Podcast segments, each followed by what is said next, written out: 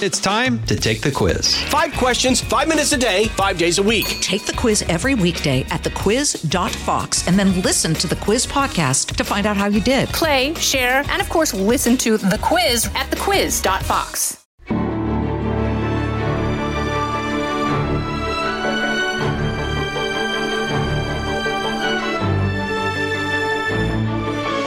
Welcome, everybody, to this edition of the Untold Story podcast. I'm Martha MacCallum. Very busy week going on here and in the world. And I'm very happy to be joined today by Robert O'Brien, who you all know, of course.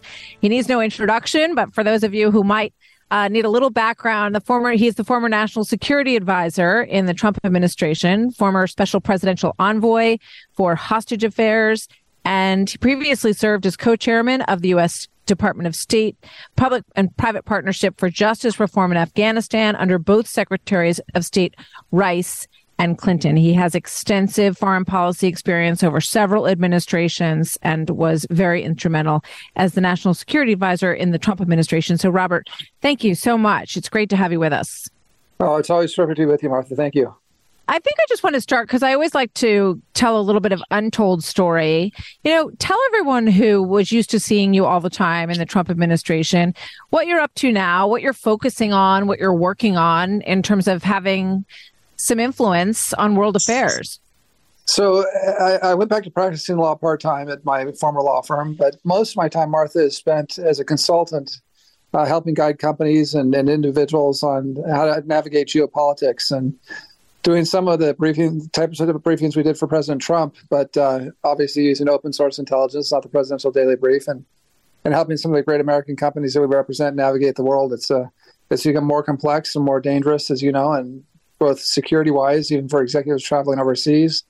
Uh, but you know how, how, to interact with com- countries like China and Russia and, and in, the, in the Middle East, given all the turmoil we're seeing in the world today. So it's, it kept me busy, and of course, I always find time to be on your show, which is one of my favorites. And you're a great journalist. I appreciate you always having me on to hear my views on things.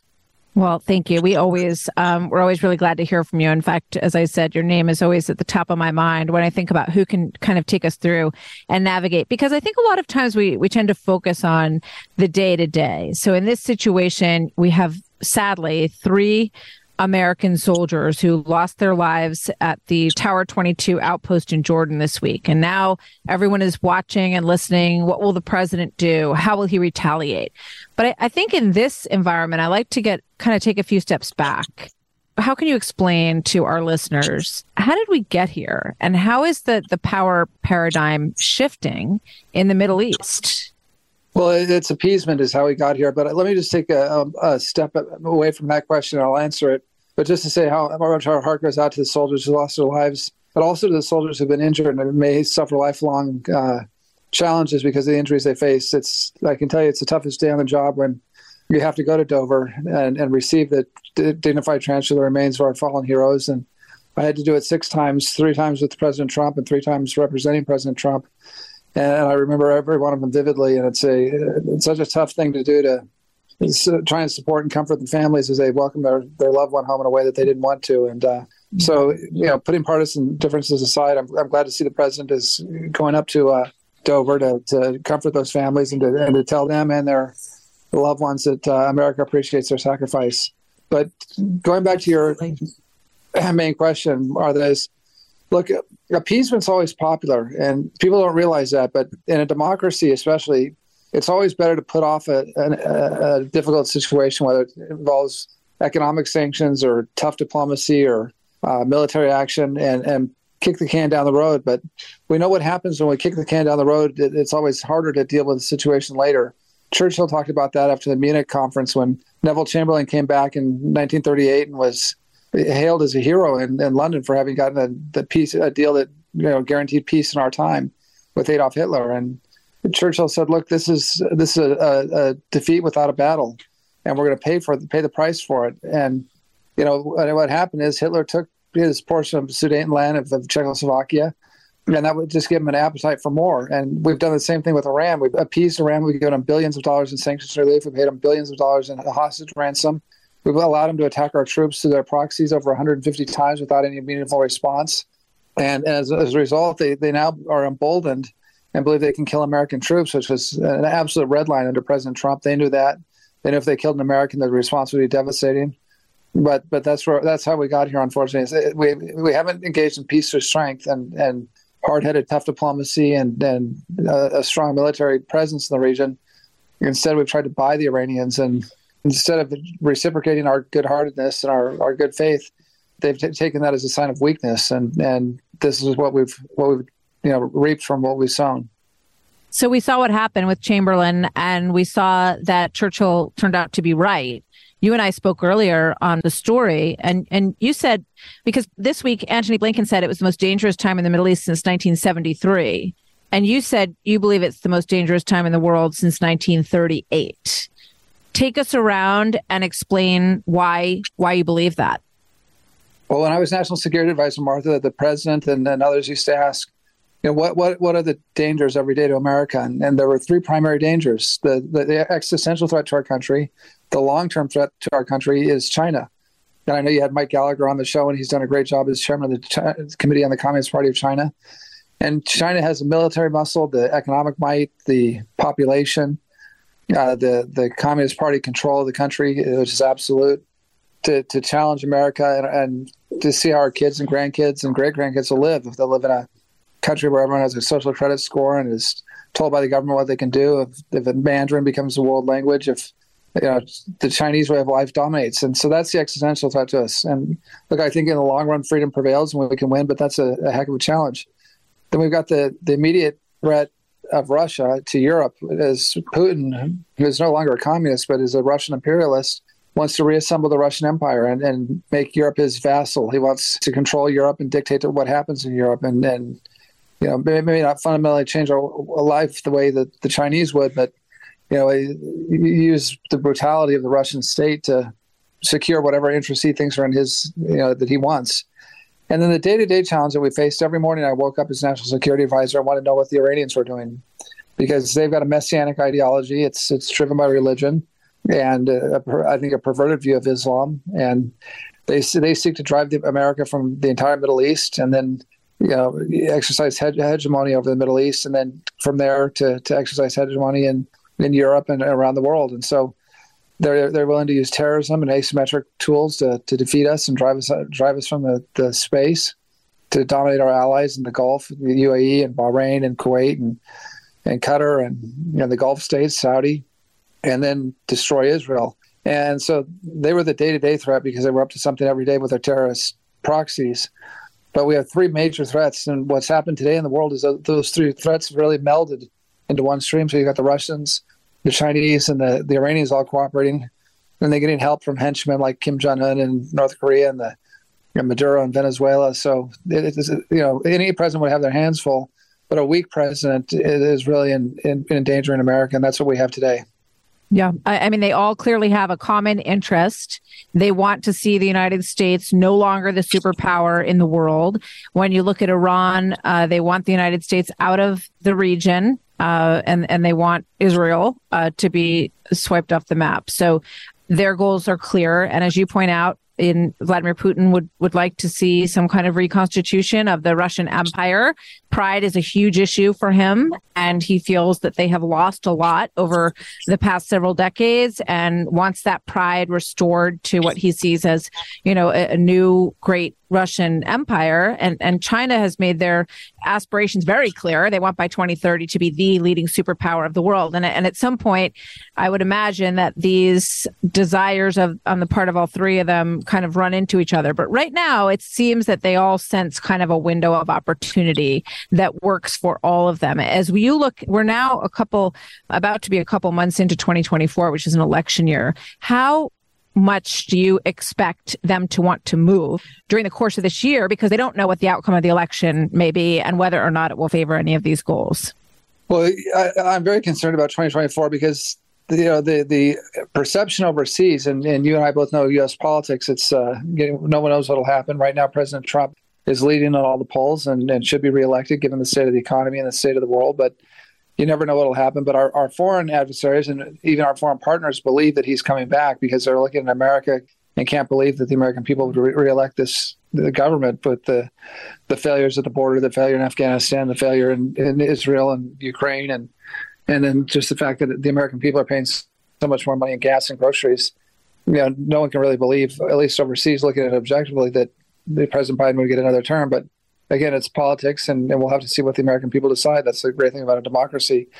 But the concern I have is that as they, they, they believe that President Trump is coming back and America will come back with a peace with strength posture in the world, that this may be their best opportunity to get whatever, you know, goodies, so to speak, they think they're entitled to and, uh, and uh, solidify whatever gains they've made over the past several years. So I think the next, you know, 10 months before the election and even the three months after the election during the transition on the overseas is a period of maximum danger for, for the United States as our foreign adversaries try and get solidify gains and, and maybe achieve more objectives before uh, a Republican administration comes into play and, and America goes back to a Ronald Reagan, Donald Trump approach to the world.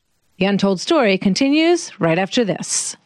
I'm Charles Payne. Listen to my Unstoppable Prosperity podcast so I can get you making money right now. Whether stocks are hitting new all time highs or in free fall mode, opportunities abound. So, why are so many potential investors still sitting on the sidelines? In a new season of my podcast, I'm going to get you in the game. After 38 years on Wall Street, I'm ready to impart some lessons and get you invested in the greatest wealth generating machine in history. Listen anytime, everywhere at foxbusinesspodcast.com or wherever you listen to your favorite podcast.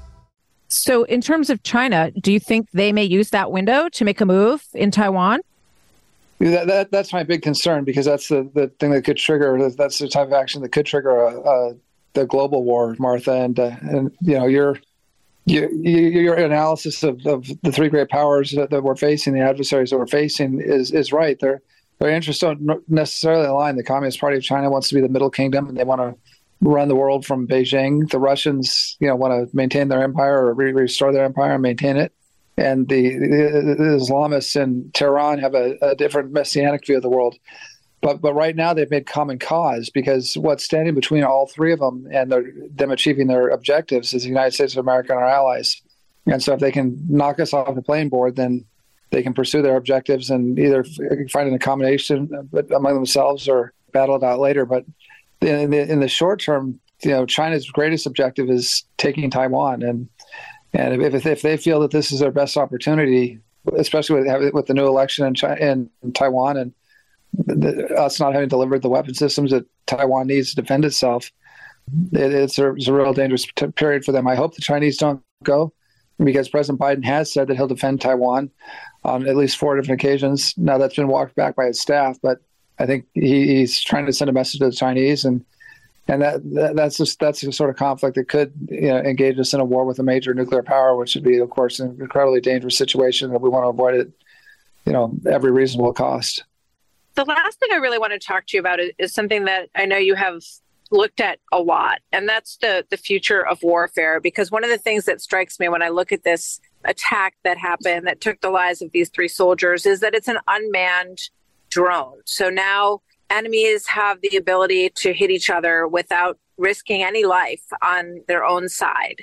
How has this changed warfare? And I know you think that all of that's going to accelerate very quickly. Is the United States in a weaker position than China or Iran or Russia on these fronts? What's your take on that? Technology that's being developed, some I can talk about and some I can't. But uh, you know, we're, we're right there with the uh, on the UAV front, whether it's un- underwater UAVs like the Orca uh, from Boeing, the under, unmanned submarine that's a very large unmanned submarine and highly capable, or defense systems from companies like Fortem and Anduril. So there's a lot of work going on. What, what concerns me most, Martha, is are we going to be able to do it quickly enough? Because our procurement situation at the Pentagon is a mess and it takes us everything is always you know well past the deadline for receiving the uh, the what we need for our warfighters, and it's also always over budget. And we've seen that with the littoral combat ships fiasco. The F thirty five program is back on track, but that was a, real problem. So we, we our, our defense contractors need to figure out how to turn things around faster, and our procurement people in the Pentagon need to figure out how to have less regulation and move quicker. I mean, we, have got the most innovative society in the world with Silicon Valley and our tech sector, and we ought to be able to translate that into platforms for to defend our warfighters and help them win wars can be done, and we saw it with a, a program that uh, Boeing, for example, did with Australia called the Loyal Wingman, which is a, an unmanned fighter jet that travels as a wingman to a, a manned fighter jet, an F 35 or an F 18. And they got it out very quickly and on, on a pretty low budget, but it was being done for Australia.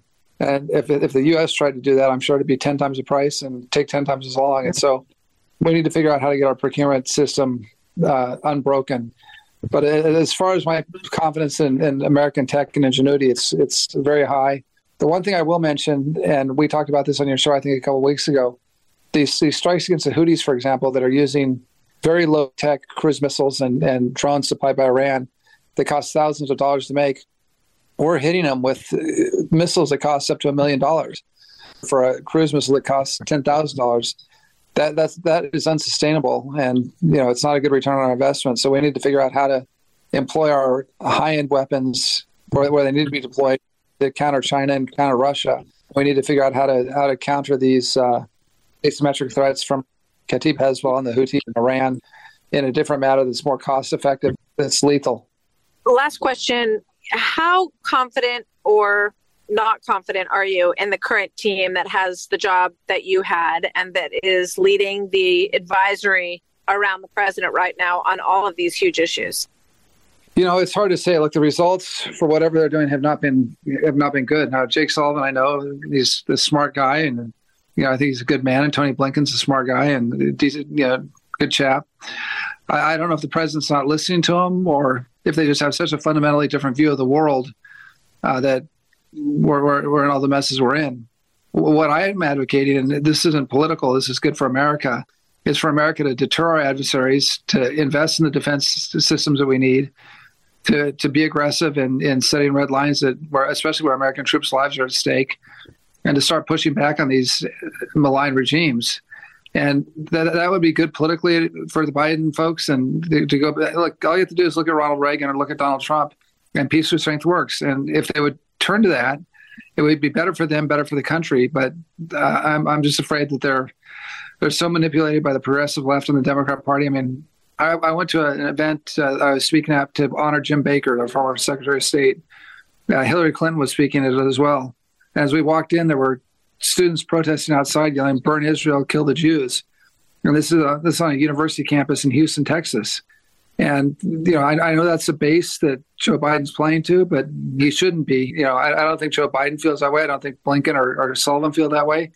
But I think they're taking. You know, I think we're we're showing weakness and and showing restraint in a, in a way to try and appease those folks when we, we should be projecting American strength to protect our soldiers and our country and our, and our partners. So I lied. I said that was my last question, but I just have one more.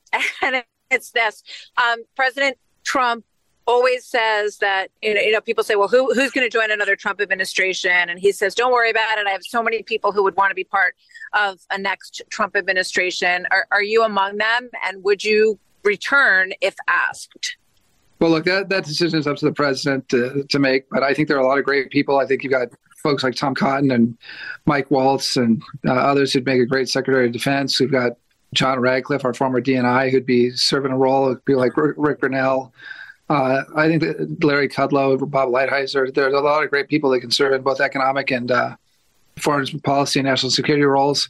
And look, I grew up in the family. Martha, my dad was a Marine Corps officer as a young man, and you know we're taught to salute and say yes, sir, if the president asks us to do something, and I certainly would. You know, subject to kind of convincing Mrs. O'Brien, but uh, uh, that, that, that, that, that, question is really a question for for President Trump and, and not for me. Robert O'Brien, always good to talk to you. Thank you very much. Be well, Great. and look forward to talking to you soon. Great to be with you. I hope to see you in person soon. Take care. Robert O'Brien, former national security advisor to President Trump. That is the untold story for today. I'm Martha MacCallum. I'll see you next time. You've been listening to The Untold Story with Martha MacCallum. Don't forget to subscribe on Apple Podcasts or wherever you listen. Make sure to rate and review. For more podcasts, go to foxnewspodcast.com. Listen ad-free with the Fox News Podcast Plus subscription on Apple Podcasts, and Amazon Prime members can listen to this show ad-free on the Amazon Music app.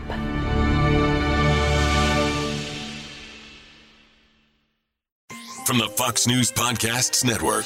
I'm Ben Domenech, Fox News contributor and editor of the Transom.com daily newsletter, and I'm inviting you to join a conversation every week. It's the Ben Domenech Podcast. Subscribe and listen now by going to foxnewspodcasts.com.